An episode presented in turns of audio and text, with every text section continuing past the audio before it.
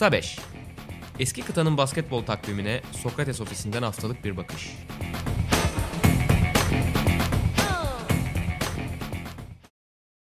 Merhabalar, Sokrates'in Euroleague Podcast'i Kısa 5'in yeni bölümüne hoş geldiniz. Final sohbetlerimizde artık iyiden iyiye bugüne dönme zamanı 2001'den itibaren. Önceki 3 bölümde 2014'e kadar gelmiştik. Şimdi de 2015 ve sonrasında her Final Four'da en az bir temsilcimizi izlediğimiz Türk basketbolu içinde herhalde altın çağlardan biri diyebileceğimiz dönemi konuşacağız.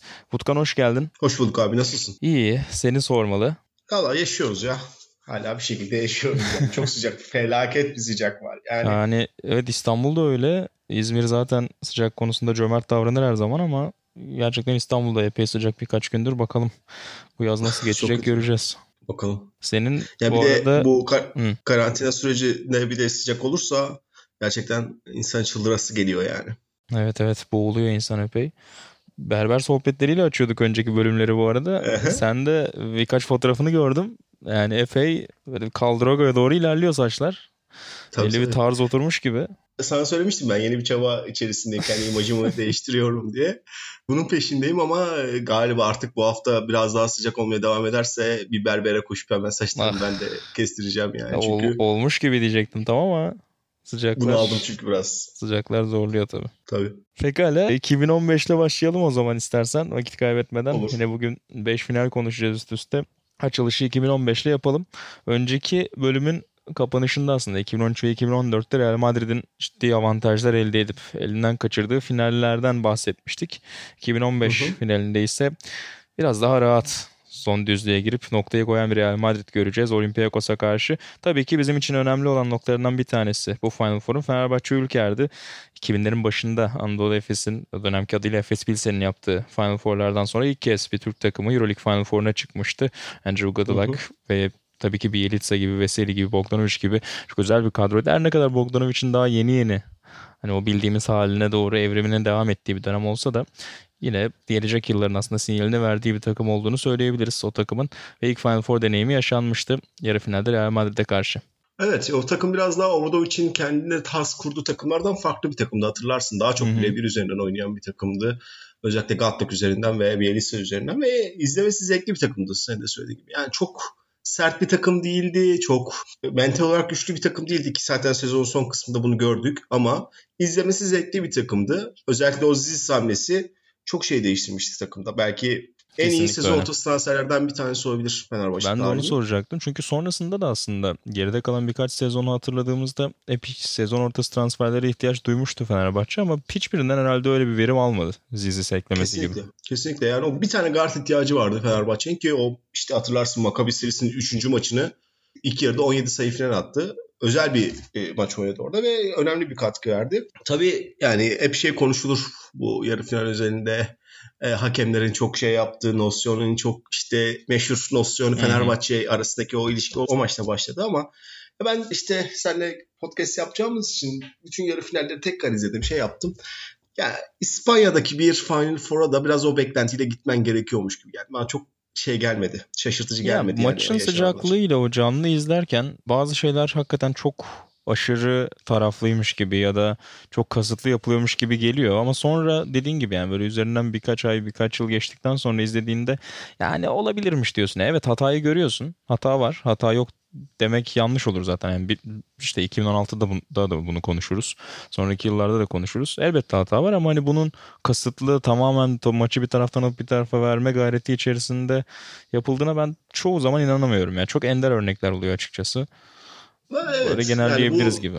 2009 için de sürekli konuşulur. İşte benim taktığım Barcelona hmm, evet. şey Bologna serisi için de söyleyebiliriz. Yani hep bir konuşuluyor ama yani ciddi anlamda bana şey gel. Bir takım çok daha sert ki aslında Fenerbahçe'nin neleri değiştirdiğini yaz döneminde baktığımızda buna gittiğini görüyoruz. Yani o aslında Fenerbahçe takım komple değiştirdiğinde hı hı. mental kuvvete doğru ilerliyor ki bu aslında bir eksikliği kapatma amacı. Tabii önceki yani evet. yılın sembolü Luka Zoric'ler falan hatırlamak lazım orada. Hani nasıl bir değişim Tabii. geçirdiğini takımın hatırlamak adına. Tabii. Yani Nosio'nun yaptığı görevi mesela bir iki yıl sonra Perantic yapacak. Aynısını yapacak hatta yani birebir aynısını yapacak. Şey de söyleyeyim aklıma geldi gülüyordum geçmişe dair yazılara bakarken şey Hı-hı. demişim. Real Madrid ikinci çeyrekte hiç şut sokamıyor. Gerçekten çeyrek çeyrek işte Real Madrid şut istatistiklerini çıkarmışım ve Real Madrid %12 ile şut atıyor O, o maçta Real Talihsiz olmuş. Şeyde, 9 tane 2 üçlük isabet Vay 35 sayı attıkları çeyrek zaten. evet. İşte o da biraz kalem şanssızlığı olmuş diyelim. Öyle. İstisna sana denk gelmiş.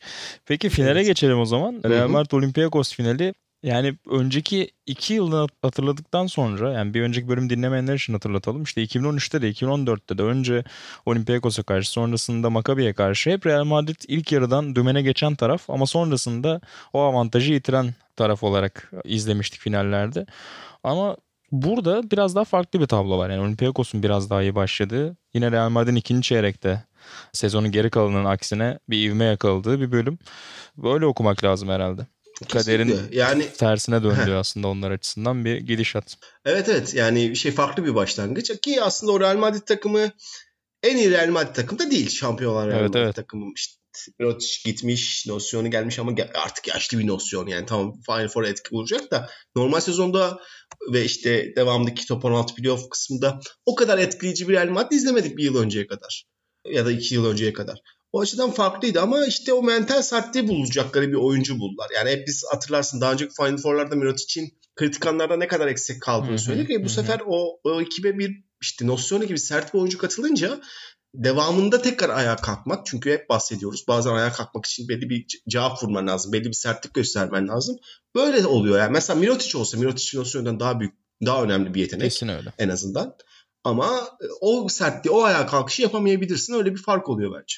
Katılıyorum sana. Şeyi de söylemek lazım belki. Hani biraz daha geniş perspektif almak gerekirse Pablo Lasso ve Real Madrid e, ilişkisini de burada biraz konuşabiliriz. Çünkü önceki yıllarda yani öylesi hayal kırıklıkları çünkü normal sezonu gerçekten mükemmel geçiren Real Madrid finale kadar iyi gelen finalin ilk bölümünü çok iyi geçirip sonrasında maçın geri kalanındaki belki hamle eksikleriyle belki koç tercihleriyle maçı kaptıran bir yapı görüyorduk ve oralara yaşadıktan sonra hala Lasso'ya güvenmek, hala onunla devam etmek, ona o kredisini cebinde hissetmesini sağlamak da herhalde o işte ödülünü getirecek takip eden yıllardaki iki şampiyonluğun ödülünü bu şekilde almasını sağlayacak sanki Real Madrid'in. Çünkü çok kolaydır biliyorsun yani böyle şeylerde tüm yükü koça yükleyip hemen onu yollamak başka bir şey aramak ama hani bu senenin başında mesela Jelko Obradovic için konuşulurken de sen de zaten benzer şeyler düşünüyorduk.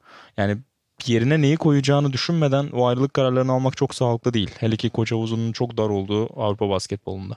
Kesinlikle öyle ve bir açıdan da şunu da söylemek lazım. Yani Pablo Lasso bence çok takdir bir koç ki kariyerin devamında bunu da göreceğiz genç oyuncular oynatmak, kendi elindeki yetenekleri geliştirmek, alabileceği her şeyi alabilmek açısından bence klasik İspanyol koçlardan biraz daha farklı bir koç açısından ki kariyerin boşuna çok eleştiriyoruz. Senin bahsettiğin noktaysa da yani baktığında işte Real Madrid gibi bir takımların hem futbolda da hem de dünyada şöyle bir avrosu var. Yani en iyisi, en mükemmeli gelir. Lasso o zamana hmm. kadar kendini hiç kanıtlamamış bir koç. Messi'nin yerine işte geçici hatta yani geçici böyle şey bir koç. Bir bakalım bir gitsin de sonra belki birisini buluruz tarzına gelmiş bir koç. Ama ona rağmen güvendiler ki belki de bu işte 2000 bu podcast'te konuşacağımız kısmın domine etme konusunda Lasson çok büyük bir etkisi var. Kesinlikle öyle. Hiç şüphe yok. Bu finalde Jace Carroll'dan da beklediğini alıyor bu arada. 16 sayıyla en skor ismi olacak Carroll. Çünkü önceki iki finalde biraz onda fazla ısrar ettiğini, o dönemlerde hücumda diğer oyuncularının sıcaklığını kaybettiğini de tanıklık etmiştik de sonra ama o da güveninin karşılığını alıyor burada Carroll'a. Öyle öyle kesinlikle öyle. Ki yani çok şey iyi bir rotasyon yapıyor. Ben maçında izlerken onu fark ettim. Hı-hı. Rotasyon ayarlama konusunda başarılı bir iş çıkartıyor bence Lasso. Kesin Süreleri öyle. ayarlama konusunda. Olympiakos'ta da Matt Lojeski'yi konuşabiliriz. En skorer isim oydu 17 sayı. Ya Lojeski benim çok çok beğendiğim bir oyuncuydu o dönemler. Yani o sakatlıkları yaşamasa ben sonraki yıllarda çok daha düşük rollerde izledik onu. Avrupa'da Hı-hı. çıktığı maçlarda ama gerçekten çok çok özel bir tamamlayıcıydı. Yani bir takımın en iyi ikinci, üçüncü oyuncusu olabilecek noktaya kadar gelmişti bence. O yeteneklere sahipti. Ki özellikle Türk takımlara karşı hatırlarsın hep çok iyi maçlar çıkarttı. Çok. Yani ben de onu fark ettim. Gerçekten şey yani şu 2-3 yıldır hatta işte Olympiakos'taki son sezonun itibaren hep bir vasat sakatlıkların etkisiyle yani. vasat bir Lojoski istiyoruz. İyi bir Lojoski'yi izlemek gerçekten çok büyük bir zevkmiş. Onu fark ettim ben de maçı Kesinlikle izlerken. öyle. Kesin öyle. Ee, eklemek istediğim bir şey var mı? 2016'ya geçelim mi? Yani yok bence. Yani şey açısından şunu söyleyebiliriz belki. İşte Real Madrid son e, Zelko Obradoviç'ten beri ilk defa şampiyon oluyor. 94'ten beri şampiyon oluyor ki 2000'lerin ortasında yaşadıkları maddi krizleri de yenmiş oluyorlar. Hı hı. Ve Olympiakos o artık kanlı bıçak, bıçaklı hikayeleri bir nihayete ermiş, ermiş oluyor. Bir de Nocioni tarihin en yaşlı MVP'lerinden bir tanesi. Onu söyleyebiliriz. Acayip hakikaten.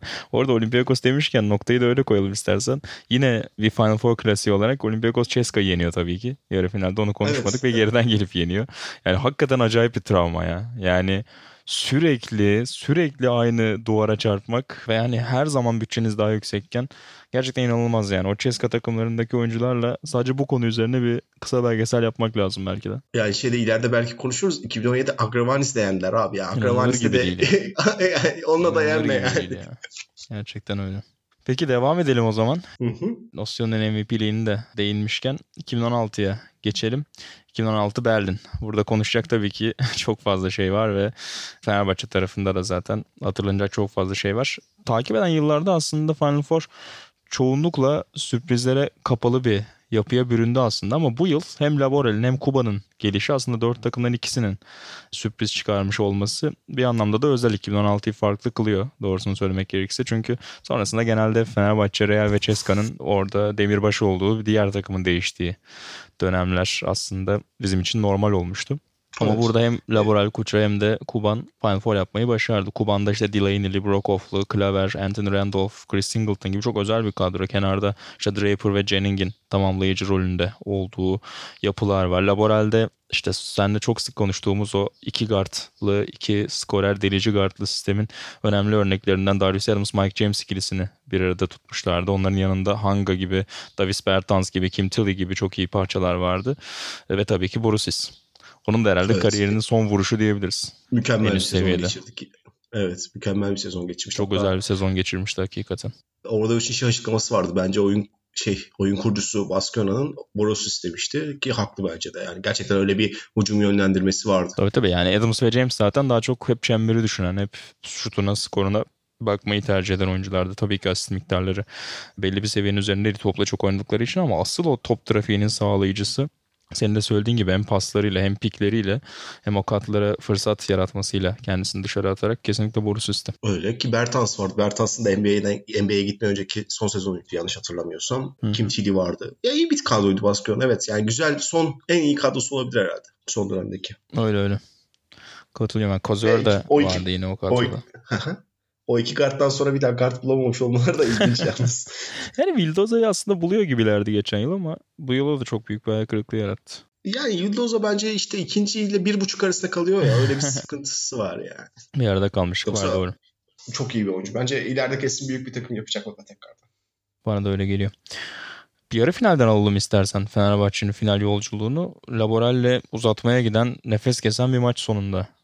Fenerbahçe adını finale yazdırmayı başarmıştı. Özellikle uzatma anlarında Bogdan Bogdanovic'in devreye girdiğini gördük ama öncesi hiç kolay olmadı değil mi? Yani e, ki mükemmel Hele o son çeyrek. Işte. Aynen öyle. Çok fazla anda Fenerbahçe yıkılabilirmiş orada. Yani çok böyle şey bir boks maçı gibi düşünürsek çok sendelemiş ama hep bir küçük bir anla tekrar ayağa kalkmaya başlamış. İşte Zomen'in üçlüğü, Sulukas'ın çembere gidişi, Yudo'nun bir tane pozisyonda yaptığı blok gibi anlarla çok fazla ayakta küçükken sende de tam devrilmek üzereyken ayakta kalmış ve sonunda o anları birleştire birleştire maçı uzat, önce uzatmaya götürüp sonrasında maçı kazandı ki aslında orada şey de söylemek lazım. E, o işte meşhur çekirdeğin ilk Final Four maçı ya o. Evet, o, doğru. o sene Fenerbahçe bir Arizona gidiyor ve işte Dixon'lar, Datome'ler, Kayanic'ler, Bogdanovic'ler. Bogdanovic gerçi bir sene önce vardı. Ekber'in ilk Final Four'u. E, onun heyecanını aslında biraz görüyorsun o maç içerisinde. Ki Bogdanovic uzatmada sen bahsettin iyi oynuyor ama maçın genelinde biraz vasat. Dixon e, finalde bol bol konuşacağız ama of. kötü bir yarı final maçı geç, geçiriyor. Doğru. O par şey Fenerbahçe'nin o mükemmel sezonu ki ben e, bunu şimdiden söyleyebilirim. Bence orada üç dönemin en iyi basketbol oynayan sezonu o sezondu. Hı-hı. Şampiyon sezonundan daha iyi basketbol oynadı bence Fenerbahçe o sezon. E, o ilk Final Four'un etkisi e, hissediliyor bence o açıdan. O Kesin. heyecan, o tecrübesizlik var yani. Kesin öyle bunu program son bölümünde belki Efes için de konuşuruz. Onu da çünkü işte en son onu izledim ve orada da çok net görülüyor yani oyuncuların kendi seviyesinde biraz o telaşın biraz ilk e, heyecanın yarattığı final stresinin farklı anlarda vuku bulduğunu görüyoruz. Burada da yine çok benzerini söyleyebiliriz senin de altını çizdiğin gibi. Ceska Ki, Hı, buyur. Finale geçtiğimizde de bence hep Rebound ismi konuşuluyor da Şimdi belki finali uzun uzun konuşuruz. Orada ben orada da gene bence aynısını görüyoruz ki senin söylediğine çok benzer bir şey aslında. O zaman finale doğru geçelim. Ceska'da Kuban'ı 88-81 ile geçiyordu. Dekolo'nun 30 sayısıyla beraber yarı finalde ve finalde Fenerbahçe Ceska Moskova ile karşı karşıya geliyordu. Yani aslında maçın başında Mesela o heyecanı genelde maçın ilk bölümünde görürsün ya bu tür e, ilk finallerde, ilk büyük sahne deneyimlerinde. Aslında Fenerbahçe maçı iyi de başlıyor. Yani işte çok keskin setler özellikle Datome çok çok istekli, çok keskin başlıyor. Şutlarını da ritmini bularak başlıyor. Sem temposu da bence epey iyi. Ama Ceska tarafında özellikle Theo girdikten sonra biraz işler değişmeye başlıyor. Her ne kadar Bobby Dixon hücumuyla çok konuşacağız ama Theodosic'i de çok rahatsız ediyor mesela ilk çeyrek boyunca. Onu da atlamayalım hani savunmadaki çabasında. Evet ama bir açıdan da kanatlar ve işte kısaların ilk yarıda çok büyük bir üstünlük kurduğu da gerçek oluyor. Özellikle ikinci çeyrekten itibaren. İlk, ilk çeyrekte haklısın. Hı hı. Biraz ortada dengede ama özellikle ikinci çeyrekte Corey Higgins, Dekolo ve e, Theodosic üçlüsü parkta oynarmış gibi oynuyor çok rahat sayı üretmeye başlıyorlar. Sertlik dozunu da çok arttırıyorlar mesela savunmada. Onu da atlamamak lazım. Hücum Tabii. akıcılığına katılıyorum. Gerçekten çok çok iyi hücumda. Özellikle Dekolo'nun mesela hani skorunu yaptığını, çembere gittiğini bunu hep görürüz. O konuda iyi hissettiği günlerde zaten durdurmak imkansız onu Avrupa seviyesinde ama top dağıtıcılığı anlamında belki Dekolo'nun da en iyi senelerinden bir tanesi. Yani arkadaşlarını çok çok iyi besliyor. Orada biraz Itolis'te öyle. krediyi hak ediyor herhalde. Ya o itilisinin işte o meşhur 3 3 kartlı sistemin aslında en yukarı çıktığı andı bence. Sonraki sezon biraz sakatlıklar yüzünden o onu göremedik ama Hı. o sezon gerçekten 3 kartlı sistemini oturtmaya çalıştı o sistem ki aslında Aaron Jackson oturtmaya baş düşünüyordu. Sonra Jackson biraz yaşlayınca o rolü Corey Higgins orada e, o başta özellikle yerine getirdi.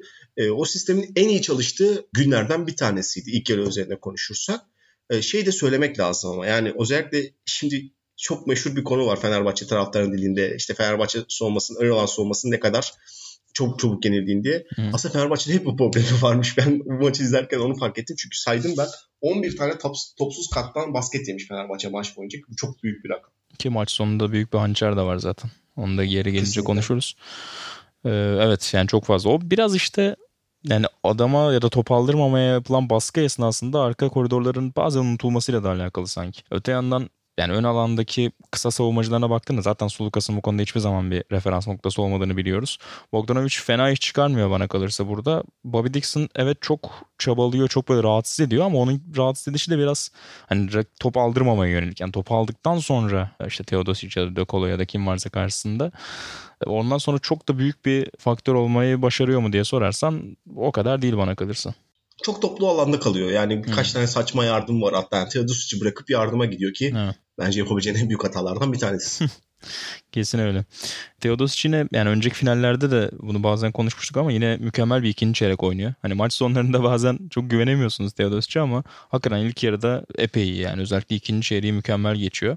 Orada işte Ekpeyudov biraz dikkatimi çekti. Çok çekingen hücumda. Yani takip eden seneyi birazdan konuşurken nelerin değiştiğinden bahsederiz. Ama Yudov'un bu halini görmek epey şey geliyor. Yani her topu aldığında bir şekilde dışarıya çıkarayım düşüncesinde. Hiç çembere bakmıyor neredeyse. Onun bir yıl içerisinde nasıl değişeceğini görmek çok keyifli. Onu söylemek lazım ama burada biraz tabii başına artıyor Fenerbahçe'nin. Onu eklemek lazım. Ve Bogdanovic de yani bildiğimiz o skoru düşünen çembere çok rahat bakan profilinden ziyade özellikle ilk 10-12 dakikada daha çok hep takım arkadaşlarını besleme yönünde. Sanki hani savunmanın odağının onda olacağını düşünerek belki diğer e, opsiyonların daha boş olacağını planlamış olabilir Fenerbahçe hücum olarak. Ve Bogdanovic'in de biraz daha dağıtıcı rolüne geçtiğini görüyoruz. Özellikle ilk yarı itibariyle. Evet yani ben o şey hikayesini çok benzetiyorum. Fenerbahçe ile Bogdanovic'in yükseliş hikayesini çok benzetiyorum birbirine. Öğrenme, gelişme ve bitiriş açısından. Ki hatırlarsın Bogdanovic'in o seneki Final Four performansı sonrasında eleştirilmişti. Hı hı. Tamam tek reboundla kaybetti ama Bogdanovic'ten beklendiği kadar iyi bir Final Four geçirmemişti ki o bir hep bir böyle bir soru işareti olarak kalmıştı ki sonraki sezon o hesabı kapattı mesela orada. Şey de söylersek de Ekme kısmına sana kesinlikle katılıyorum. İlk üç çeyrek felaket oynuyor bence Ekme ki işte yani şey soğumada mesela hep aklımızda şu an hep olumlu olarak kalıyor ki ben bu kadar soğumada hata yaptığını hatırlamıyordum. Hı hı. Soğumada bile Yok, uyuyor bazen. kısayı savunurken gerçekten uyuyor. Ki ama orada şey de söylemek lazım. Dördüncü çeyrekte bambaşka bir ek Evet. o açıdan. Yani bir anda sanki evet, Geri dönüşün çeyrek ben- sembolü oluyor neredeyse. Evet. Ben Antic yazarım. Bilmiyorum sen ne düşünürsün? Ben Antic yazıyorum. Evet buraya. o da aslında yani kıvılcımı yakanlardan biri. Oraya doğru gelince daha detaylı konuşalım. Ama haklısın. İlk yarıyı şöyle bitirelim istersen. Ceska'da Vorontsevic'in ciddi bir X faktör olduğunu gördük. 9 sayı üretiyor henüz ilk yarıda. Ve savunmadaki sertliğin artışı, Ceska'nın hücumdaki akıcılığı derken felaket bir ikinci çeyrek oluyor Fenerbahçe için. Yani 28-10'luk bir e, skor. Ki Fenerbahçe'nin son saha içi isabeti ikinci çeyrekte 8 dakika kala yani daha çeyreğin başında Dixon'ın tepeden attığı bir üçlük var. Onun dışındakiler hep çizgiden gelen sayılar. Bir de çizgiden gelemeyen sayılar var. Veseli kaynaklı tabii. Evet yani çok şık. Yani basketbol bu yüzden bence çok güzel bir spor. Çok birbirine bağ, bağ, bağlantılı bir oyun. Yani Veseli o gün bir de işte 9'a 1 atacak. Felaket bir maç oynayacak. Bir açıdan 9'a 1 atmak evet tartışılan bir şey. Yani tartışılması gereken, konuşulacak bir şey. Her zaman konuşacağız biz bunu. Ama Veseli'nin artık biz burada kaçıncı yıl? 6. sezonu ve psikolojisinin iyi olmadığı zamanlarda o faallere bunu çok yansıdığını görebiliyoruz açık Hı-hı. bir şekilde. Yani ki Itius da buna biraz oynuyor açıkçası. Kesin. Özellikle 3. çeyreğin başında Kesince oynuyor. Kulagini falan sokması bayağı bir mind game yani orada. Tamamen zihin ee, oyunuyla. Aynı zamanda aynı zamanda son rebound'ın o pozisyonda iyi bir vesile olsa belki o, rebound'ı alabileceksin. Çünkü Fenerbahçe 4 kısara çıkıyor. Yani öyle bir durum var. Yani Veseli'yi Antic'in soğumasından korktuğu için Antic atamıyor sahaya. E, Veseli'yi koyamıyor. Çünkü maçtan kopuk bir Veseli var. O da belki o reboundın alınmasına sebep oluyor. Yani e, sadece 9'da 1 atması o şeyi açmıyor. Fark açılmasına sebep olmuyor. Maçın sonunda da yararlanamadığınız bir yıldızda sebep oluyor aslında. Kesinlikle öyle. Çok doğru. Üçüncü çeyrekle devam edelim. Orada Dekolo'nun çeyrek başında henüz üçlemesi aslında biraz bir umut ışığı yaratıyor Fenerbahçe için. Tam sağ baskı görüyoruz. Üçüncü çeyreğin başlarında hı hı. işte önce bir 8 saniye yaptırıyor Ceska'ya Fenerbahçe savunması. Sonra bir top kaybına sürüklüyor. E, orada zaten ufak ufak acaba bir şeyler olabilir mi görüyorsun. Hala fark 20'nin üzerinde. Ama hani ufaktan bir telaşa kapıldığını da görüyorsun Ceska'nın. Enteresan anlardan bir tanesi bu arada çeyreğin ortasında gerçekleşiyor. Kalin için e, dışarıya doğru çıkarken Kalinic bir taraftarın ufak bir teması oluyor. Hatırlıyorsun o an değil mi? Sonrasında evet, evet. Aziz Yıldırım gelip o taraftarı atar yapıyor. Yani inanılmaz bir an. Gerçekten, Gerçekten çok özel. Yani tabii bir süredir Aziz Yıldırım spor dünyasında çok görülmediği için o anları unutmuşuz aslında. Yani onun aktif rol aldığı dönemde yani her hafta, her ay mutlaka bir olay oluyordu tabii ki. Yani burada oluyor, futbol evet. sahalarında oluyor, mutlaka oluyordu. Ya onu direkt Euroleague finalinde görmek ben biraz unutmuştum onu. İnanılmaz güldürdü beni. Birkaç kere geri alıp izledim. Ben yani şeyi çok seviyorum. Atar yaptı taraftar bayağı 2 metreye yakın yani. ve galiba Rus milyarder falan. evet evet yani. aynen aynen. Ya zaten orada adamcağız biraz talihsiz olmuş aslında. Yani Kalinic hani topa yetişmek için koşarken ivme ile birlikte geliyor. Yanında da kız arkadaşı var. Adamın herhalde hani ona çarpmasın diye ufakça bir itme gayretinde ama tabii Kalinic de o an onu okuması mümkün değil. O da ona tepki gösteriyor derken ortalık biraz karışıyor. Evet yani şey de söyleyebiliriz. Az Yıldırım meşhur bir açıklaması vardır. Ben oyuncularıma hep söylüyorum üçlük atın diye. Vizyoner diyebiliriz bence. Daryl Morey ya. Mori'den önceki Mori. ee, sen az önce Antic'ten bahsettin geri dönüşü kaynağı olarak.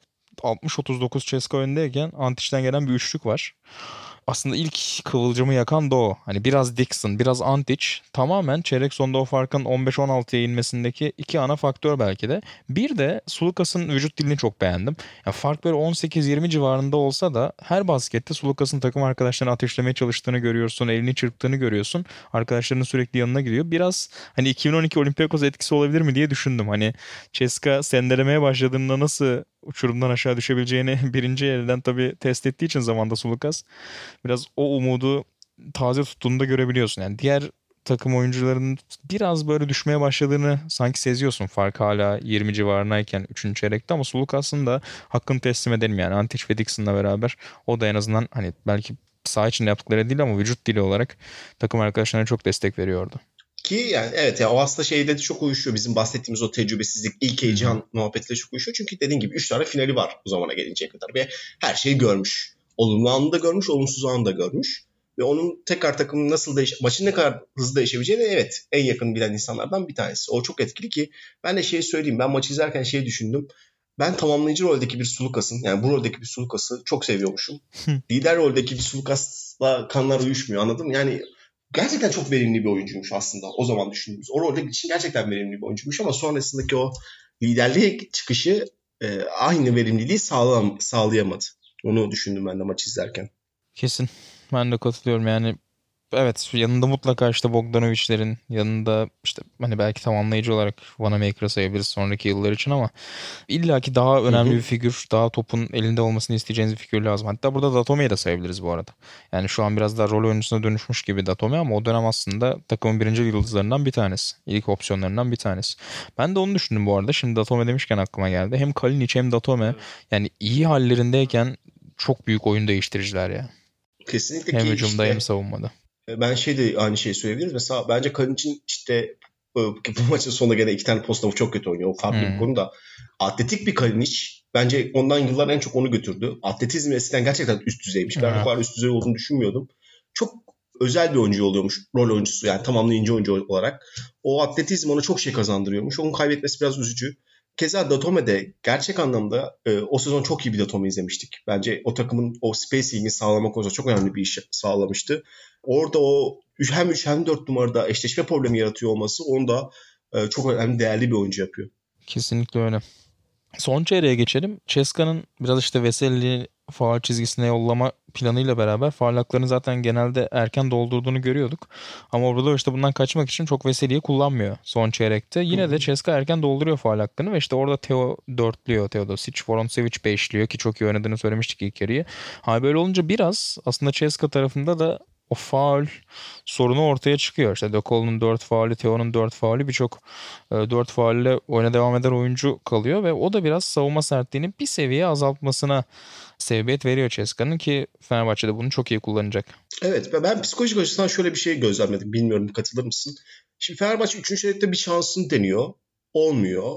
Son çeyreğin son bölümünde ki biraz rastlantılar sayesinde olmuyor. Bence CSK iyi bir oyun oynamıyor o bölümde. Hı hı. Sonraki çeyreğin son bölümünde işte bir atak daha yapıyor ama fark 15-16. Böyle sanki ben CSK'lı oyuncularda şöyle bir hal sezdim. Tamam bu iş bitti şampiyonuz. Çünkü Fenerbahçe'de inanılmaz bir keskinlikle bir anda oyunu değiştirmiyor. Evet Ekme, evet Antic bir şeyleri yapmaya çalışıyor ama mesela kısa rotasyonu hala o kadar iyi çalışmıyor o anlarda. Ben şey hissiyatına kapıldım. Yani CSK'larda erken bir şampiyonluk zaferiymiş gibi bir hissiyat oluştuğunu yani bit, bitse de kutlamaya geçsek der gibi. Evet evet yani buradan Fenerbahçe kalkamaz. Tamam artık şey vurduk. Tabutun son çivisini vurdukmuş gibi geldi bana. Yani Ceska'nın da hala böyle bir... düşünmesi onca yılın üzerine. o da tuhaf gerçekten. Yani gerçekten evet ben de onu düşündüm. Gene cezalandırılıyorlardı az kalsın. Sürekli Yudo'a indiğinden bahsettik topların. Orada epey cezalandırıyordu. Yani Hines hani çok iyi bir savunmacı. Hep konuşuyoruz ama çok ciddi bir boy farkı var. Ve Yudo da onu çok iyi kullanıyor gerçekten. Ee, ve tabii ki hemen akabinde de devreye giren Bobby Dixon. Biraz ondan yani bahsedelim. Evet. Yani şutlarını falan zaten konuşuruz da hücum reboundu alıyor, işte orada asist yapıyor, saçma sapan şutlar sokuyor. Ya gerçekten inanılmaz ya. Yani Tyrese Ice'dan falan çok daha fazla anlatılırdı Bobby Dixon eğer bu final Fenerbahçe kazansaydı. Bence üzerine film çekilirdi. Çok, ben çok bu şeyi yani. özellikle yarı finalde düşünürsek gerçek anlamda hikayesi yarım kalmış ya da böyle sonuna kadar mükemmel gelen ama sonunda böyle beklemediğimiz sonla biten bir filmmiş gibi düşünüyorum. E, ve o filmin gerçek anlamda büyük kahramanı Dixon olurdu bence. Çünkü dediğin gibi son büyük şutları her zaman konuşacağız. Yaptığı ki işte hala bu yaşına geldi. Hala Beşiktaş'a karşı aynısını yapıyor. İşte Zalgiris'e yapacak iki yıl sonraki Final Four'da. Gelişini düşünürsek Euroleague'de Fenerbahçe gibi takımda yapamaz deniyordu hatırlarsın. Tabii ben de böyle düşünüyordum. Böyle bir oyuncunun bu yaştan sonra adapte olması çok zor geliyordu bana. Ama, ve hiçbir zaman soğuması bilinen bir oyuncu değilken en azından ön alanda soğuma, baskılı soğuma yapıyordu. Topa baskı yapıyordu gibi gibi gibi birçok her şeyi toplayınca ben o Hayes'in üzerine attığı şutu gerçekten bir e, ikonik an olarak görüyorum. Yani Jordan mesela şu aralar şey son şutu çok konuşuluyor ya. Öyle bir anmış gibi geliyor. Yani evet sonu kötü bitti ama sonu iyi bitseydi gerçekten o an böyle ikonik bir an olabilirdi. Çünkü Heinz yani bütün kısaların bu sezon tarihi boyunca, Real tarihi boyunca karşılık görmekten en çok istemeyeceği uzun olabilir. Kesin öyle. Tabii. Evet. Yudo çok büyük bir çember sonuncusu ama yani Heinz aslında bir kısa. Çünkü 1.98 boyunda adam ve karşınızda istediğiniz gibi istediği gibi kalabiliyor. Özellikle kısa solması yapabiliyor. Ona rağmen hiç düşünmeden onun eli üzerinden şutu gönderip o, o şutu sokmak ancak büyük karakterin yapabileceği bir şey. Büyük oyuncu değil, büyük bir karakterin yapabileceği bir şey. Sonrasında o kendi yumrukladığı anlar falan yani inanılmaz ikonik yani. Tüylerim diken diken oldu izlerken. Ya bu Türk ya da işte Fenerbahçe olmakla da alakası yok. Ben tabii, atıyorum tabii. bir Yunan olsaydım ve o anları izlemiş olsaydım gene çok etkilenirdim. Çünkü büyük bir hikaye. Önceki yıllarda çok konuştuk. Yani Tyrese Rice yaparken de inanılmaz heyecanlanıyorsun bunu. İşte Spolinis yaparken de acayip heyecanlanıyorsun. Kim olduğunun hiçbir anlı şeyi yok, önemi yok aslında. Orada tek bir oyuncunun kıtanın en iyilerinin arasındayken, en büyük sahnede, en iyi iki takım oynarken tüm ışıkları söndürüp tüm spot ışığını kendi üzerine alması çok özel bir şey ve hiç kolay değil hakikaten. Kesinlikle öyle. Kesinlikle öyle. Normal sürenin sonunu bir konuşalım. Yani Bobby Dixon'ın tüm bu mucizelerinin arasında sen backdoor katlardan bahsettin. Ee, onların en can alıcısı gerçekleşecek. 50 saniye kala. De Colo faal sorunuyla çok oturduğu için biraz soğuk geliyor ve aslında iki tane de turnike kaçırıyor o geri dönüş esnasında. Ee, ama 50 saniye kala çok da iyi aslında 24 saniyenin çoğunu savunmuşken Fenerbahçe 5-6 saniye kala yanılmıyorsam hatta daha az 4 saniye kala Teodosic acayip bir açı görüyor ve e, sağ dipten katı yapan De Colo da turnikeyi bitiriyor. Yani orada üçüncü ifadesi çok şey anlatıyor aslında orada. Hani bu kadar gelmişken o kadar mükemmel geliyorken her şey tüm rüzgar Fenerbahçe tarafındayken yani işte o da Teodosic'in dehası demek lazım herhalde. Evet. Ya o çok o, o pas atabilecek bence Euroleague'de 2-3 tane oyuncu var. Özel ya o sıradan bir gardın atabileceği bir pas değil bence. Kesin öyle. Evet yani biraz belki savunma uyuyor onu söyleyebiliriz ama hala o baskıda, o stres altında o açıyı görmek, ona inanmak çok da kolay iş değil. O basket solu kaldırıyor. Evet. Hiç şüphesiz Ceska'ya ve e, son saniyeye geliyoruz. Son saniye yani Hıryapa'nın rebounduna baktım. Sana pas atmadan önce kendi görüşümü söyleyeyim. Hani biraz böyle niye box out yapılmadı diye bir oyuncu ararsın yani. Genelde klasik hücum rebound verildiyse kim box out'u kaçırdı diye bir şüphelenirsin bakarsın kimde hata var diye. Yani çok da büyük bir hata göremedim biliyor musun? Çünkü top böyle bir kaybedilmeye yakın. Teodosic topu kaybetmek üzere. Savunma bir anda üzerine doğru çöküyor. Sonrasında top işte De Colo'da kalıyor. Tekrar herkes pozisyonunu almaya çalışıyor ama bir yandan işte boyalı alandaki pas açıları daraltılması adına yardım savunması gelmişti zayıf taraftan derken hani biraz işte o e, baksat kaygılarını ka- kaptırıyorsun. Yani Kalinic'e baktım acaba dönebilir miydi Iryapa'ya diye ama bir yandan potanda Heinz var. Yani kısa bir reboundda bu sefer çok daha rahat bir baskete sebebiyet verebilir eğer orayı bıraksa. Bazen oluyor işte. Yani top olmayacak bir yere düşüyor bir açıdan da. Yani gitmeyeceği bir yere gidiyor gibi aslında. Ve yani gittiği ee, yerde de çok pardon evet. o topu atmak da kolay Hı-hı. değil. Yani Riyapa tam reboundu alıyor da o topu aldığı anda o şutu düzgün bir şekilde çembere yollamak da çok zor iş. Yani 10 kere denese belki ikisi girer. Ya işte e, şampiyonluğu belirlerken bazen hakikaten her şey küçük sürprizler, küçük böyle küçük bir şey her şeyi değiştiriyor. Evet yani ben podcast'in başında söylediğim gibi Veseli sağlık o an mental olarak Hı-hı. sağlıklı olsaydı geri dönebilirdi ve Veseli olsaydı belki o reboundı alırdı ya da işte başka birçok bahaneyi sürekli süre oraya koyabiliriz ama o anda top oraya düşüyor ve orada Kıyapa var sadece. Evet bence mantıklı olan senin de söylediğin gibi içeride foto altında Hayes varken ki ucum rebound konusu özel bir isim. E, onu box etmek ya da onun yanında durmak daha mantıklı ya da işte zaten çok büyük bir karmaşa. Gerçekten çok böyle şey bir an. Orada artık bir can havli var. Soğuma yok. Kesin. Bir ucun da yok. Sadece bir can havli var. O pozisyonu son alın ve bitsin anı. Ve o an o top oraya düşüyor ve üzücü bir hikaye. Yani o hikayenin o sorunun öyle olmaması lazım. O topun Amerikan filmi olsaydı o top o alınır ama içinden çıkardı mesela. Yavaşlatılmış gösterimde böyle dönüp dönüp çıkardı değil mi? Kesinlikle. Uzatmaya geçtiğimizde yani Fenerbahçe belki çok kötü başlamıyor ilk bir iki dakikasında uzatmanın. Ama kafaların da o reboundda kaldığını görebiliyorsun sanki oyuncuların vücut dilinde ve özellikle Kyle Heinz'la Dekolo'nun çok ağır bastığı bir uzatma periyodu oluyor. Ve fiziksel olarak daha yorgun bir Fenerbahçe var. Biraz işte CSK'nın faal problemleri sebebiyle kenarda oturabilmesi hı hı. onu sağlıyor. Bir de şey yani maç içerisinde çok işte hakem muhabbeti çok konuşuluyor ya. O oyunculara biraz yansıyormuş gibi geliyor bana. Özellikle o Sulukas'ın meşhur bir pozisyonu var hatırlarsın yarı sahaya geçerken. Evet evet. Ee, o pozisyonda da artık yani mental olarak şey oluyor oyuncular. Ya hakemler de artık bize maçı kazandırmayacak gibi hissiyat o tarz bir hissiyata giriyormuş gibi geldi. Bana mental olarak o düşüşleri sağlıyor yani. Hepsi birer birer vurup böyle ta- takımı komple aşağıya çekiyor. Evet öyle ya. O pozisyonda hani pozisyon pozisyon çok fazla belki hani konuşulacak şey var. Bir tane işte Teodos için hani sabit ayağını oynayıp oynamadığını şüphelendiğim pozisyon var. İşte senin bahsettiğin Sulukas'ın düştüğü pozisyon var ama hani orada biraz değil mi Sulukas'ta çok faale gidiyor mesela. Çok gerek yok o anlarda anladın mı? Ayakta kalmayı aslında bir gardın orada yeğlemesi lazım gibi gibi şeyler ama bunları tabii yıllar sonra konuşmak daha kolay o anın sıcaklığıyla. O kadar tabii, doğru tabii. seçimler yapılamıyor. Maçla ilgili ilginç istatistiklerden bir tanesi de Ceska'nın maç boyunca sadece 6 hücum rebound alması. Yani maçın en kritik pozisyonunun aslında bir hücum ribandı olduğunu düşünürsek epey ironik. Can acıtıcı bir bilgi yani. Fenerbahçe yani. 16 hücum ribandı alırken Ceska sadece 6 riband oluyor ama işte bir tanesini öyle bir yerde alıyor ki tüm kaderini, tüm tarihini değiştiriyor Avrupa basketbolun. Ya şimdi bir sonraki sezon şampiyon sezonu konuşacağız ama bir açıdan şeyde konuşmamız lazım bence. Ben bu işi iki tarafta bakıyorum. Evet bir taraftan çok üzücü bir hikaye ve bitirici açısından bu şampiyonlukla bitmesi gereken bir hikaye bana sorarsan. Hikaye bunu gerektiriyor çünkü. Diğer taraftansa ben bir açıdan seviniyorum çünkü o şeyi biliyoruz. Birçok Fenerbahçe'de kalan, o sezonun sonunda devam eden, işte sözleşmesi bitecek olan çoğu ya da NBA'ye gitmeyen oyuncuların çoğu bu sebeple kaldı. Yani hı hı. son bir hikaye, o şampiyonluk gelsin diye kaldı. Yoksa Bogdan, Datome, Ekbe ve Sedi bunların hepsi NBA o sezon içerisinde gitmeyi düşünüyordu. Bir şampiyon oluruz ve gidebiliriz diye düşünüyorlardı. Ama o hikaye yarım kalınca kalmayı tercih ettiler.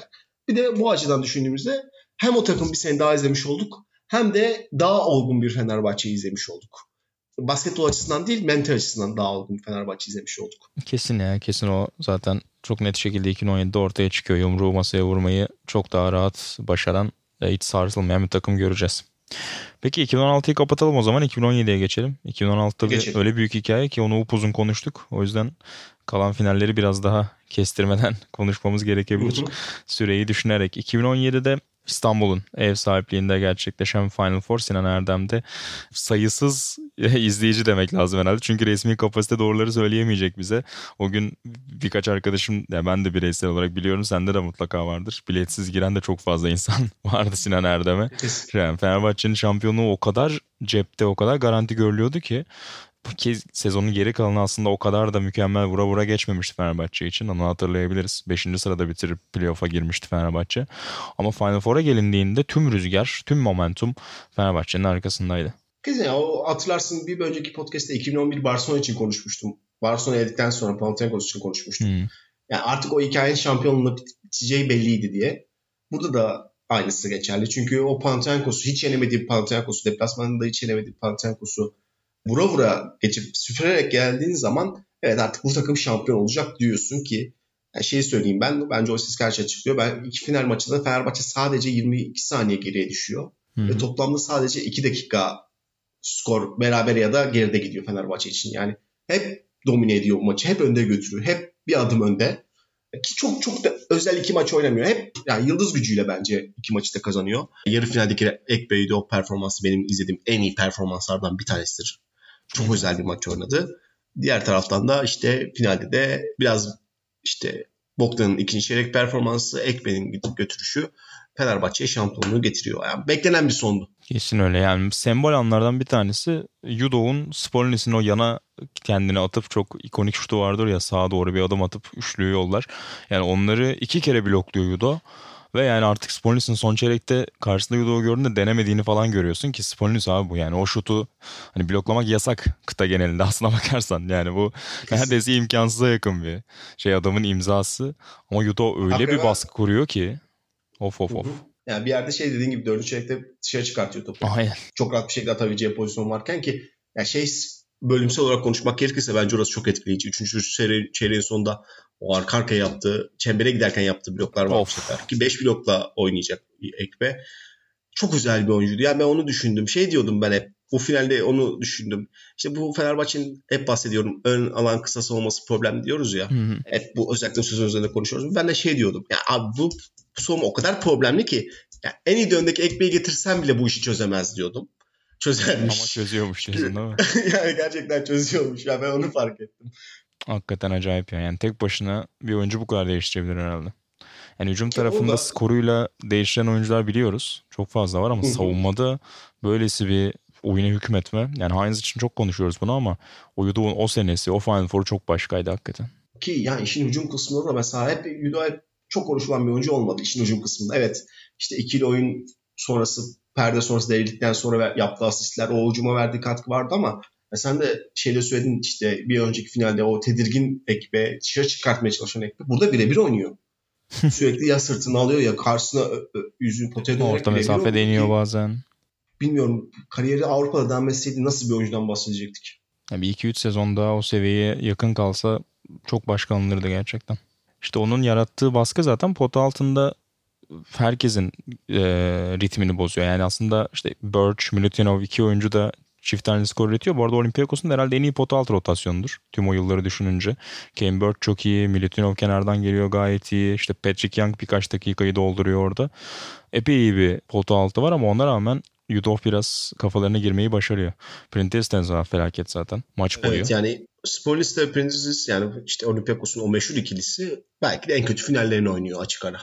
Tabii tabii. Yani Spolisic biraz maçın başına işin içine giriyor ama sonrasında hiç yok. Hı hı. Eric. At, hafta Evet yani biraz az kullanmış gibi geldi bana açıkçası. Yani girdiğinde fena bir katkı yapmıyor. Hücum o kadar tıkanmışken en azından bir şekilde kendi skorunu üretmeyi başaran bir oyuncu Green. Onu daha kullanabilirmiş işte, belki. Maçın krize girdiği anlarda Green vardı. Bir de Manzares'in gereksiz attığı üçlük. evet ya o da tuhaf. Yani burada bence şey çok kritik. Fenerbahçe bilmiyorum aynı şeyi düşünüyoruz. Çok iyi bir basketbol oynamıyor çok mesela yani şeye baktığımızda hatırladığımızdan çok daha dom- dominant bir Fenerbahçe hatırlıyoruz o şampiyonluğu kazanırken son Final Four için ama basketbol açısından çok böyle mükemmel bir basketbol yok sahada ama yani kriz anları geldiğinde o işte o bir sonraki bir önceki sezon tecrübesi her şeyi değiştiriyor. Yani işte bir anda Park 4'e düşüyor. Normalde rüzgarı artık arkasına almış bir Olympiakos varken Fenerbahçe'nin daha panik olmasını beklersin. Ama hayır işte ya Bogdanovic bir üçlük sokuyor ya işte pot altında bir ekstra hücum bantı yapılıyor. Bir şekilde maç tekrardan tekrar 9'a atılıyor sonra fark tekrardan. O da işte kaybedilmiş şampiyonun eseri bence aslında. Tabii ya yani her maceradan bir şeyler öğreniyorsun. Her macerada mental olarak gelişiyorsun. Bu yüzden zaten oraların gediklisi olmak çok önemli. Ee, bu yıl için işte Anadolu Efes adına heyecanlanmamızın ana kaynaklarından bir tanesi oydu. Çünkü geçen yıl bir macera yaşanmıştı. Belli bir tecrübe vardı. Bu yıl çok da hazırlıklı gideceğini biliyorduk. Ya da işte Fenerbahçe'nin 2015'ine oranla takip eden yıllarda çok daha büyük beklentiye girmemizin sebebi sadece basketbol, sadece sahada gördüklerimiz değil biraz daha mental taraftı. Burada da yine onun ne kadar e, fark yarattığını gördük. Bir de ambiyans tabii ki bu arada. Yani salon olarak da en baskın salon performanslarından biri herhalde. Yani 2004 Kesin. Makabi'yi söyleyelim tabii ki. O başkadır. Ama, Ama burada da Sinan Erdem'in neredeyse tamamı sarı lacivert. Real Madrid serisi de çok iyiydi. Ya şey ki Fenerbahçe taraftarı geldi. Ülker Arena'yı çok Ülker Arena'da çok dolduramadığını söylüyor. Yani doldurmak değil de çok taraftar etkisini gösteremediğini söylüyor. Sinan Erdem o konuda bir onların özlemini giderdiği bir an, yerdi. Şey de söylemek lazım. Yani bilmiyorum sonraki Final Four'ları da konuşacağız ama şampiyonluk geldiği için ben onu söylemek istiyorum. Önümüz geleceğimiz açık değil değil mi? Yani işte ülkenin kuru belli Hı-hı. ve ben bir normal bir insanım. Çok ekonomiden anlayan bir insan değilim ama dinlediğim ekonomistler önümüzdeki 10 yıl içerisinde bunun çok kolay kolay değişmeyeceğini söylüyor. Ve bu şartlar altında yatırım yapmak, eskisi kadar yatırım yapmak çok zor. Ve şey de söylememiz lazım. Yani bu biz çok şanslı bir kısmı yetiştik. Çünkü 90'ları göremedik. 2000'lerin ilk kısmı bizim için hep bir hayal kırıklığıydı hatırla. Hep Tabii. bir paralar çok paralar harcandı. Efes özelinde özellikle. Evet iki, işte sonra Fenerbahçe 2010-2013 arasında büyük koçlar büyük oyuncular Doğru. getirdi ama geçmişi dolmuş oyunculardı. Ve bütün bu denklem sonrasında böyle bir 5 yıl yaşadık ve Efes'te belki yaşamaya devam edeceğiz. Belki de Fenerbahçe'de tekrar oraya gelecek. Ama bu çok uzun vadede devam etmesi zor yani. Ülke spor için gelecekte daha karanlık günler bekliyor açık konuşmak gerekirse ama ben şunu düşünüyorum. Hep ben kendim bildiğim dili spor programlarında, Türk spor programlarında şey konuşulur. Kültürümüz yok, ekolümüz yok. Bence kültür dediğimiz şey bu. Yani bizim 5 yıl, 6 yıldır da kazandıklarımız bence bir e, kültür. Basketbol yazarından tut sıradan basketbol maçını izleyene 10 yaşlarında basketbol oynamaya çalışan bir çocuğa kadar. Herkes bu 5 yıl 6 yıl yaşayarak bir kültür edindi. Evet belki artık eskisi kadar para harcayamayacak bir ülkenin sporu ama bazı o, tohumlar ekildi ya o kesin. Evet yani hep bir beklentiyle yaşayacağız. Hep bir çıtamız olacak. Bugünleri gördüğümüzden bahsedeceğiz. Bu da bizim için büyük bir şans bence. Yani bunu açık konuşmak gerekiyor. Kesin öyle Utkan ya. Güzel konuştun. Mesela işte Yunanistan için hep anlatılır ya. Nikos Galis'in ne kadar her şeyi değiştiği. Ondan önce hep işte sahilde yaşayan, sahil kenarında yaşayan çocukların ki Yunanistan'da sahilden bol hiçbir şey yok. Tek hayallerin işte hani balıkçı olup hayatlarını sürdürmekken Galis'i izleyip ona hayran olup onunla e, yaşadıkları deneyimlerin ardından basketbolu oynamayı da bir hayal olarak çocukların kendine eklediğine dair belki de işte çocukluğunu 7-10 yaş periyodunu ya da işte daha küçüğü daha büyüğü bu başarılarla geçiren e, çocuklar da belki bundan 10 yıl sonra o hayallerinin peşinde koşmaya çalışacaklar. E, 6 yaşlardan itibaren zaten hani belli bir basketbol ilgisi var Türkiye'de tabii ki. 2010'larda başladı demiyoruz ama buranın da tekrar hani milli takımdaki başarıların 2010'dan sonra azaldığını düşünürsek eğer tekrar o kıvılcımı yaktığını söyleyebiliriz belki. Bundan 10 yıl sonra belki de bunlardan bahsedeceğiz. Kesinlikle öyle ki çok onun ikonik bir anı vardır hatırlarsın belki. O sene Final Four e, Türkiye'de düzenlendiği için bütün belediyeler toplu hmm. bir şekilde maçı yayınladı yanlış hatırlamıyorsam ya Diyarbakır ya da şey Hakkari'de bir yerde olması lazım. e, iki tane çocuk ve televizyona en yakın yerde Fenerbahçe formasıyla maçı izliyorlar ve büyük ihtimalle işte 9-10 yaşlarındalar. Çok ikonik bir fotoğraftı bence o. Yani o gözlerindeki pırıltıdan o belki ilk defa basketbol maçı izliyorlar. Belki çok takip ediyorlar. Bilmiyorum çocukları tanımadığım için ama o çok ikonik bir andı. Çünkü o pırıltıyı gördük evet, orada. Bunlar çok önemli. Ee, bu da işte bahsettiğimiz kültür böyle oluşuyor yani. Evet yani belli rol modelleri, belli ikonik takımlar olmadan bazı şeyleri topluma yaymak çok kolay olmuyor.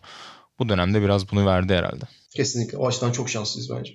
Pekala devam edelim. 2018'de devam edelim istersen. Bir yandan süreye de bakıyorum. 2018 Belgrad aslında yani 2017 kadar olmasa da 2018'de de biraz hani beklenti Fenerbahçe'nin yine şampiyonluğa yürüyeceği yönündeydi. Bana kalırsa şöyle bir hafızamı tazelemeye çalışıyorum. Çünkü işte güzel de bir senaryoydu. Hani Željko Obradovic Belgrad'da 10.yu tamamlayacak. Hani tüm hani başlıklar bile hazırdı aslına bakarsan.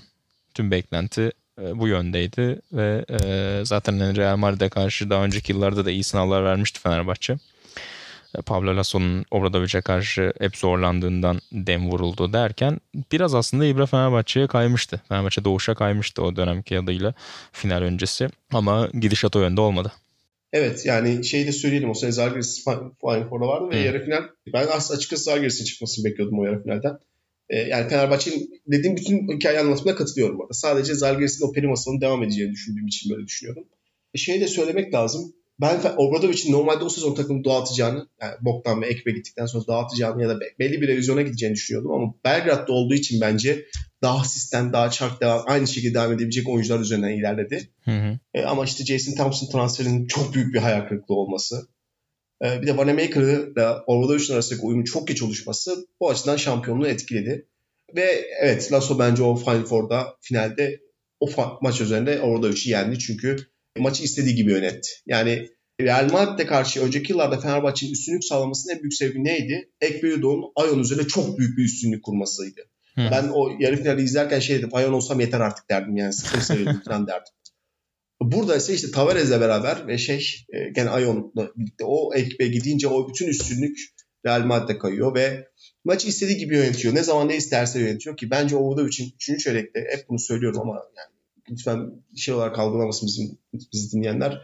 3. çeyrekte Kalinic yerine işte Nanili denemesi oyunun İbre'nin Real Madrid'e kaymasına sebep oluyor. Nonli gerçekten çok kötü maç çıkarıyor ya. Katılıyorum ona. Bir de o dönem yani o periyotta tam da aslında Kozör'ün de yine devreye girdiğini görüyorsun. Yani maçın başında da çok çok iyi oynuyor Fabian Kozör ama 3. çeyreği özellikle nefis geçiyor ya. Orada zaten işte 13 sayıyı falan buluyor daha çeyreğin ortalarında. Bir de Veseli'nin üçlemesi çeyreğin sonuna yaklaşırken son çeyrekte biraz elini kolunu bağlıyor Fenerbahçe'nin bir anlamda da. Ya, mesele için Sulukas'la ilgili söylediğim şey aynısını düşünüyorum bence. Aynısını söyleyebiliriz.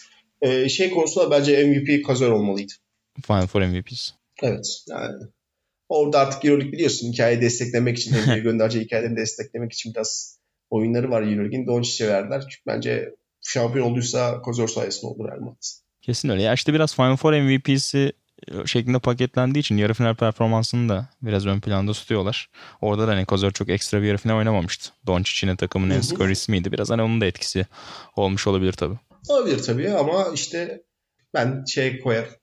Ben, ben olsam oraya yazardım yani. Onu yazardım. Veseli'den bahsettin. Yani son çeyrekte de çok tuhaf bir an var mesela. 6-20 kala çok gereksiz bir sportmanlık dışı faal yapıyor Veseli. Doncic orada 2'de 2 yapıyor. Üstüne J.C. Carroll üçlük yolluyor. Bir anda fark çift haneye çıkıyor. Sonrasında da bir daha çok kolay bu tek haneye inmiyor o fark. Son saniyelere yaklaşınca yalnızca o ihtimali buluyor Fenerbahçe. Yani orada mesela o biraz kırılma anı gibi geldi bana. Hani o olmasa orada gereksiz o hediyeler 5 sayı verilmese. Çünkü daha kendi potasından top çıkarırken Real Madrid o sportbank dış faali yapıyor Veseli. Hani biraz işte oralarda sinirine hakim olamaması çok şeyi değiştiriyor bazen Veseli'nin. Yani iyi oynadığında kafası sağda olduğunda her şeyi değiştirebiliyor olumlu anlamda ama bazen de işte bu taraflara fazla kaydığında da hem kendine hem takıma zarar verebiliyor. Evet yani Veseli o ayarı tutturamadı kariyeri boyunca. Ee, bilmiyorum belki olgun uçağında o, o ayarı görürüz. Büyük ihtimal kendisi mental olarak diğerlerine rakip olarak üstün koyabileceği bir yerdeymiş gibi düşünüyor ama öyle bir oyuncu değil. Ve bence o toplara girmesi, o toplarla uğraşması zaten kendisini bu hale getiriyor, sokuyor. Hep öyle oldu. İşte CSK maçı, bu final daha önce yani bireysel olarak bahsedebileceğimiz daha çok normal sezon ya da playoff maçları var. Hı hı. Sadece işini yapan mesele iyi bir Veseli. Gerçekten çok şey değiştiren bir Veseli. Doğru. Ama bu tarz şeylere girdiğinde yani kendini böyle bir yere koyduğu zaman o açıdan dedim yani Sulkas benzeri bir rol uyuşmazlığı var Veseli'de. İşte ben takım lideriyim mental olarak rakibe vururum falan işine girdiği zaman kaybediyor. Ki ben orada için de girmesini istediğini düşünmüyorum. Yani Veseli öyle bir rol biçtiğini düşünmüyorum ama Veseli kendini tutamıyor ve o şey hikaye hep birbirini takip ediyor yani.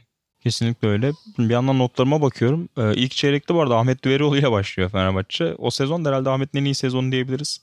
Finale Kesinlikle. de onunla başlıyor ve ilk 13 sayının da Fenerbahçe tarafında 8'i Ahmet'ten geliyor. Sonra başka sayı atamayacak gerçi ama o dönemde en, enteresan bir katkı alıyor Ahmet'ten e, evet. e, Obradovic ki bahsettin yani Thompson o kadar sağda kalamayacak durumda ki her şeye ihtiyacı var pot altı rotasyonunda alabileceği ve oradan da Ahmet'le ilk çeyrekte o avantajı alıyor. Onun dışında asıl ayakta tutan da tabii ki Nikola Melli.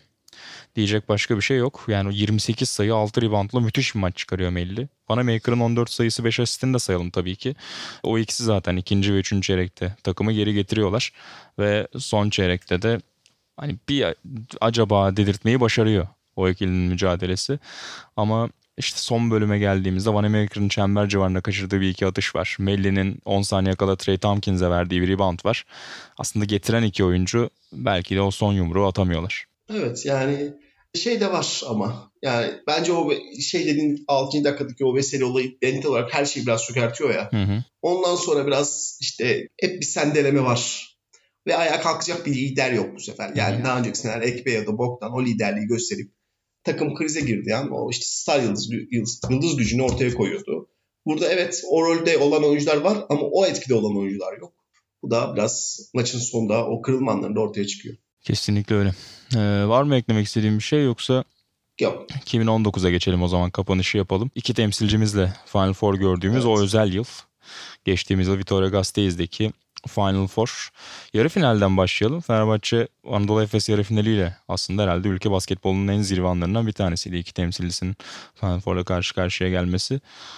Efes adına çok rahat geçen bir maç olduğunu söyleyebiliriz açıkçası ki orada da işte Shane Larkin'in bu yılda bize göstereceği kıtanın en iyi oyuncusu olduğunu bir kez daha kanıtladığı maç herhalde. Kesinlikle öyle.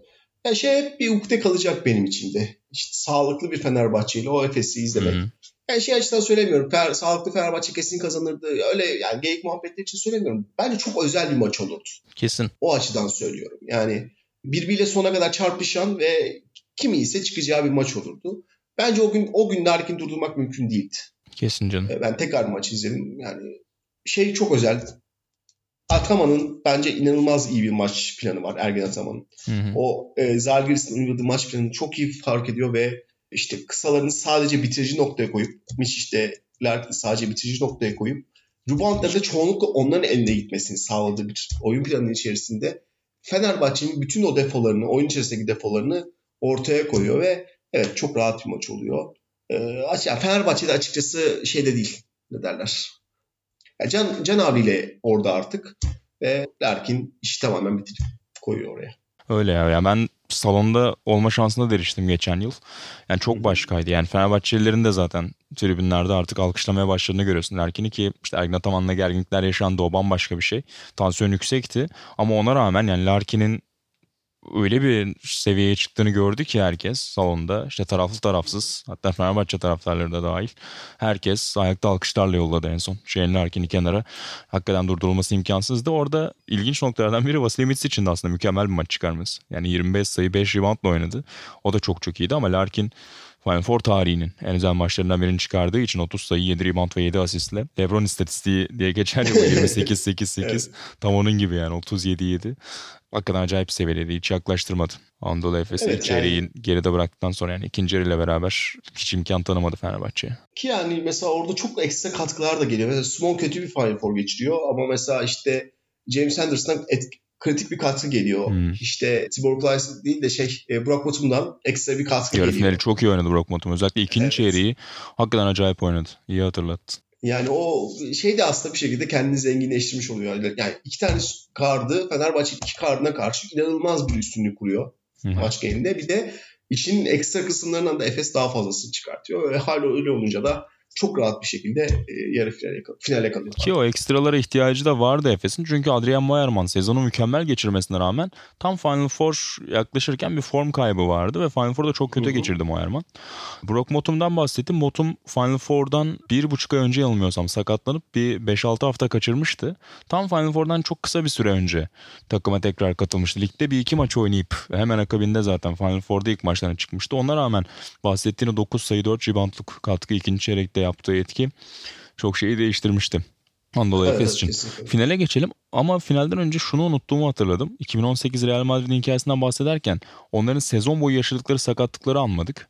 Yani Sergio Llull olsun işte başka kimler var? Anthony Randolph olsun birçok oyuncu sezonun belli bölümlerinde sakatlandı ve Real sezona çok kötü başlamıştı. Yani Kasım Aralık ayında arasında oynadığı 7 maçın 6'sını kaybetti Real Madrid. Hiç gidişat onlar için ilgi görünmüyordu. Sonrasında ve sezonun sonunda biraz ivme yapıp 5. sıradan yine tıpkı bir yıl önce 2017'de Fenerbahçe'nin yaptığı gibi 5. sıradan playoff yaptılar. Ve oradan gelen bir hikayeydi. O yüzden Lasso'yu överken sezonu geri kalanında hatırlamak lazım. Yani felaket sakatlıklardan çıkıp takımı şampiyonluğa götürmüştü. Çok çok özeldi. Az önce unuttum. Onu da atlamayalım. Not düşmüş olalım ve tekrar 2019'a dönelim. Anadolu Efes CSKA Moskova finaline. Hı hı. Yani şey de ben de küçük bir şey söyleyeyim. O Panathinaikos'un da ilk maçta sağdan silmişti Real Madrid hatırlarsın. Evet Hatta ya. Işte Lasso şey dedi buraya ölmeye mi gelmiştiniz diye bir tarzıyla bir Yunan çocuk onunla öyle konuşmuş maç sonrası. Hiç ortada yoksunuz falan demiş. O bizi gazladı demişti. İlk çeyrek 28-2 mi öyle bir şey mi vardı? Garip bir seri vardı doğru söylüyorsun. Çok acayip yani bana oradan, galibiyet. Oradan kalktılar. Oradan kalktılar yani. Çok çok özel ya hakikaten. Acayipti. Hakkını bir kez daha teslim ettikten sonra 2018 evet. Real'in. Tekrar 2019'a dönelim. Sen az önce yarı final için söyledin. Yani Larkin'in durdurulamayacağı belliydi dedin o maçta. Itudis de normal şartlarda durduramayacağını fark etmiş olsa gerek Larkin'i ve tamamen ona özel bir hücum planıyla çıkıyor maça. Ve hakikaten bence Turis'in de çok çok iyi maçlarından bir tanesi. Ergin Ataman da zaten maç sonu basın toplantısında hakkını teslim etmişti. Gerçekten çok iyi hazırlamış takım. Turis çok iyi bir maç planıyla çıktı demişti. Ee, hatırlıyorum basın toplantısını. Yani Larkin 29 sayı attı belki ama maç boyu o kadar tüketti ki Larkin hücumda Ceska. Dekolo ya da Hackett hangisini savunursa Larkin anında alçak postta onları baş başa bıraktılar. Hani belki bir faal problemine girmedi Larkin uzunca bir süre ama fiziksel olarak o kadar yoruldu ki o kadar onu hırpaladılar ki maç boyunca. Hani o Fenerbahçe maçında gördüğümüz maçın tamamını kontrolü altına alma ihtimali olan bir Larkin yoktu o gün. O anlamda Litolis'in hakkını teslim etmek lazım şöyle de bir durum var. Yani şöyle siz zenginleştirebilirim söylediklerim. Maç sonunda kramp girmişti diye hatırlıyorum derken. Yani böyle evet. aslında oynayamayacak kadar zorlanıyordu artık. O kadar yorulmuştu. Bir topta Heinz'a blok koymaya çalışırken biraz ters düştü. Senin de söylediğin gibi orada biraz böyle bacağını tuttu. İşte ilk yarıda yine sırtı dönük savunma yaparken Ekıt'a bir topa uçtu.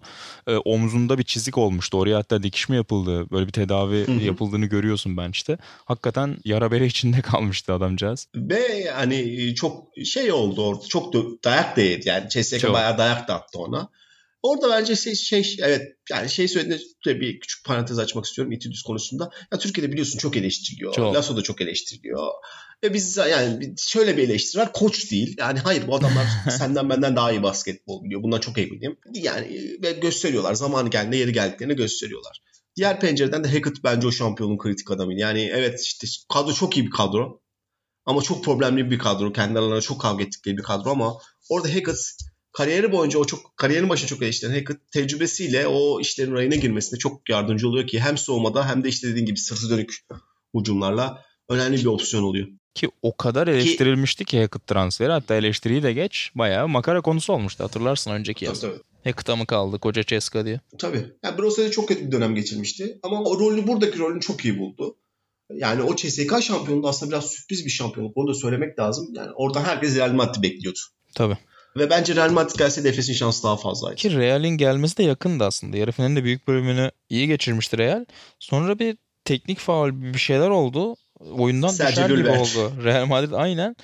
Bir anda hani bench'te zaten Real bence de ne olduğunu anlayamadı. Birbirine girdi derken Ceska bir anda geri döndü. Söylediğin gibi maçın aslında 3-3.5 çeyreğinde yarı finalde bayağı Real Madrid geliyor gibiydi. Evet ama burada CSK çok gelince çok büyük bir eşleşme problemi yarattı. Çok. Onu da söylemek lazım. Yani Clermont bu sezon sakat geçirdi ama gerçekten çok etkileyici bir maç oynadık. Ya eşleşemiyordun. E Corey Higgins'le eşleşemiyordun ki zaten sezon boyunca mahvetti hı hı. herkesi. E Sergio Rodriguez, Dekolos'u var. Bir yandan onları da savunmak zorundasın. Yani kimseden yardım getiremiyorsun.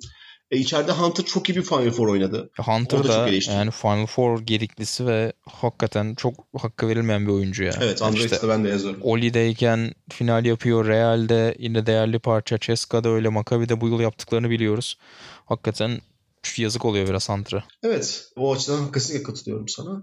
İşte Heinz var. Yani çok o birbiriyle küs problemli kadro artık sadece tek şampiyonla kalınca iş birleşiyor ortaya ve o şampiyonluğu getiriyor. Aynen öyle. Yani maçın genelinde bu arada Ceska çok sıra dışı bir şut yüzdesiyle oynadı. Onu da söylemek lazım. Yani Clyburn sezon boyu %34 ile üçlük atıyordu örneğin. Burada 6'da 5 mi attı? 5'te 4 mü ne attı? İlk 3 çeyrekte üçlük yüzdesi %71'di Ceska'nın. Yani hani böyle evet. inanılmaz bir maçta oynadı diyemeyiz Ceska ama o kadar yüzdeli oynadılar ki bazen de yapacak bir şey kalmıyor. Yani hem ilk çeyrekte hem ikinci çeyrekte izlerken şunu düşünüyorum ya hani maç herhalde koptu kopacak. Koptu kopacak. Bakıyorsun ama skor yakın. Yani işte iki ilk yarının hatta sonunda Larkin'e 3 sayılıkta yapılan bir faal var. Onunla beraber işte bir anda fark 2'ye düşüyor falan. Yani ne olduğunu şaşırıyorsun. Ama işte bir anda o şutlar girmeye devam ettikçe hep şunu düşünüyorsun. Yani yüzde işte 50 ile 60 ile 70 ile üçlük gerçek şeyler değil. Hani bir noktada o e, yüzde düşecektir. Bir noktada normalleşecektir ve oraya hazır girmek lazım. Efes hep elinden geleni yaptı. Hep o yüzlerin düşeceği noktaları kokladı aslında bakarsan. Ama düşmedi abi. Yani bazen de böyle olur. Yani düşmedi. Maçın genelinde %71 ile üçlük attılar. Şey üç, ilk üç çeyrekte. Maçın tamamında da %64. Yani inanılmaz bir yüzde. Ki işte bahsettik yani Clyburn mesela çok özel bir üçlükçü değildir hiçbir zaman. Ama onun da müthiş bir şut gününe denk geldi ve hal böyle olunca da yapacak bir şey kalmadı. Adrian Moerman'ın çok kötü geçirdiği bir gün olduğunu söyleyelim. Bir de Evet ve yani Dunstan'ın faal problemi çok her şeyi değiştirdi bir açıdan. Yani Şimdi, Tibor hiç sahada kalamadı. Yani Tibor psikolojik olarak çok çok çok kırılgan bir oyuncu ve bir hat yani iyi başlaması çok önemli. İkinci çeyrekte çok kritik bir an var. Babua çembere doğru gidiyor. İlk çeyreğin sonunda da Mitsic bu arada. Çembere böyle bitirebilecekken Mitsic pas vermeyi tercih ediyor Plyce'a. O da bitireceğini düşünüyor aslında. Çünkü Mitsic'in önü bomboş. Plyce'a geliyor top elinden kaçırıyor Plyce. Mitsic kendine kızıyor hatta neden bitirmedin diye. Sonrasında ikinci çeyreğin başında Rodrik Boboa bu sefer penetre ediyor pas veriyor ama o kadar alçak ki yani Plyce'a oranla çok alçaktan gelen bir pas olduğu için Aliyup'ta bitiremiyor Plyce. Ve iki tane böyle çok basit topu bitiremedikten sonra mental olarak çok dağılıyor zaten. Sıfır sayı bir reboundla tamamladığı bir maç. Hal böyle olunca 3. çeyrekte 6.40 kala Dunstan'ın bir fake'e uçup yaptığı dördüncü faal her şeyi bitiriyor yani. Heinz çok çok ağır basıyor Plyce'a ve geri kalan çabalarda yeterli olmuyor. Mitch için de bu arada hani kendi standartının biraz altında kaldığını görüyoruz o maç. 10 sayı 5 asistle. Simon çok çok iyi. Yani tüm o geri dönüşü başlatan oydu zaten ikinci çeyrekte.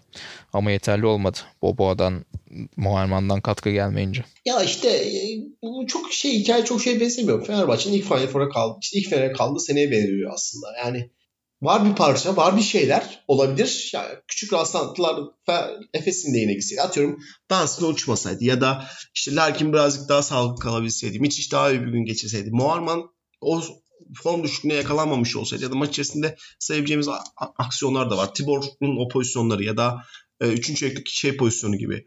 Onların hepsi atıyorum biraz daha başa baş dengeli olsaydı ve Efes maçı kazanabilirdi. Ama şöyle bir durum var. O, o anı tecrübe etmen gerekiyor. Yani şampiyon olman için e, şey yapman lazım. Önce biraz dayak yemen lazım. Efes de geçen sene çok iyi bir sezon geçirdi. Dayak yedi. Bu sezon onun karşılığını alıyor. Yani o dayak yediği için bu sezon böyle bir Efes izliyoruz bence bana sorarsan ki bu Efes takımı eğer korunabilirse daha da izlemeye devam edeceğiz. Ki yani sadece bu Efes ya da Fenerbahçe özelinde değil. Geçmişe bakalım. Real Madrid iki defa dayak yedi. Tabii. Hatırla Olympiakos ve Maccabi vurdu. E CSK çok dayak yedi. Olympiakos yüksek yani, bütçelerle o dayakları yedi. Ya yiyorsun o da ya. Çünkü kimse Avrupa'da gözüktüğü kadar kolay şampiyonluk değil. Ya ben şey hep görüyorum. Ya bütçeyi 30 milyonsa şampiyon olursun. Hayır olamazsın. Olmuyor abi. Gerçekten olamazsın. Olmuyor yani. Olamıyorsun yani. Böyle bir durum var. Biraz sinirlendim programın sonunda ama öyle yani. E, hakikaten öyle ki yani Efes'in de buraya bütçe olarak diğer Final Four takımlarından daha mütevazı şekilde geldiğini de geçen sene itibariyle söyleyelim. Bir önceki sezonu ligin Kesinlikle. dibinde bitirip sonrasında sezonun son gününe finale taşınabilmek çok çok özel bir hikayeydi hakikaten. Ergin Ataman'ın kariyerinin de en özel sayfası olarak herhalde anılacak geçen sene. İleriden bir Euroleague şampiyonluğu yani. olur mu olmaz mı bilmiyoruz ama yani geçen sene yaptığı o dönüşüm çok daha kıymetli kalacak bence. Bir yıl önceki o meşhur kötü en kötü sezonu vardı ya Efes'in. O sezon son maçı Baskano deplasmanında yani Vitoria'da oynuyordu. Ve gelecek sezon Final Four'da kalacağız ol, olacağız dedi. Ve bir sezon sonra Vitoria'da Final Four'daydı ve final oynadı. Yani gerçekten e, Ergün Hocam güzel manzara veriyor bize. Allah razı olsun. Tabii, tabii. ederiz. Medya dostu yani o şüphe yok yani. Şimdi Last Dance'in de bölümünde vardı ya Jordan diyor işte kazanacağız diyor. yani bizim alışık olan Türkiye'de çok büyük etki yapmadı. Ergin Ataman. Yani- biraz alıştırmıştı bu açıklamaları biz zaten. Kesinlikle. Ama yani senle Şeyde- şeyde de şeyde konuştuk ya final sohbetlerinin ilk bölümünde. Sözünü kestim pardon. Şey diyor işte yani Siena'dayken de biz Final Four yapacağız diyor mesela. Sezon orta, bir önceki sezon support'ı alıp kimse beklemiyor. Gülüyor geçiyor yani İtalyan basını. Gidiyor yapıyor abi adam yani 15 yıl önce Evet ama 16 yıl önce de Galatasaray'da da yapıyor. aynısını söyledi. Galatasaray'da evet. da aynısını söyledi hatırlarsın. Olmadı bu sefer. Ya evet yani şey bazen olur bazen olmaz. Bu şimdi şey şakasına söylüyorum da. Evet Ergen Ataman iyi bir koç olduğunu artık kabul etmek lazım. Türkiye'de o, öyle bir söylem de vardı. Tabii. Garip garip söylemler var Türkiye'de ama yani iyi bir koç. Gerçekten iyi bir koç ve şey yazabilecek bir koç bence. Şu an halinde ilk beşe yazabileceğiniz bir koç. Kesin öyle. Sen bir şey söylüyordun az önce sözünü kestim. Ee, ya şey çok heyecanlıydı. Ergen Ataman bir gün önce sürekli tweet atıyordu hatırlarsın. Tabii tabii. Ee, şampiyonluk e, Pa- Barcelona serisinden itibaren. Acayip O ya. böyle e, şey bizim mesaide olan çocuklara şey dedim abi aman kaçırmayalım. Herkes sürekli baksana biz sürekli Ergen Ataman'ın sayfasını refreshledik. Bildirimleri yani. açtınız. Ne zaman açacak? evet. İbi- Ibiza şeyi vardı bu arada. Onu da kaçır atlamayalım. Final Four Tabii. öncesi basın toplantısında planınız var mı ne yapacaksınız hani kazanırsanız Ibiza'ya gideceğiz dedi ve bir anda Ibiza olayı gerçeğe dönüşmeye başladı. Hoca da onun arkasında duruyor bu arada bu sene konuştuğunda da yani gidecektik gidemedik diyor. Hazırlamış yani planı yapmış. Hakikaten Sever enteresan bir deneyimdi ya. Acayip deneyimdi gerçekten. Evet. Bakalım önümüzdeki yıllarda ya da belki bu yaz devam edecek mi bu macera?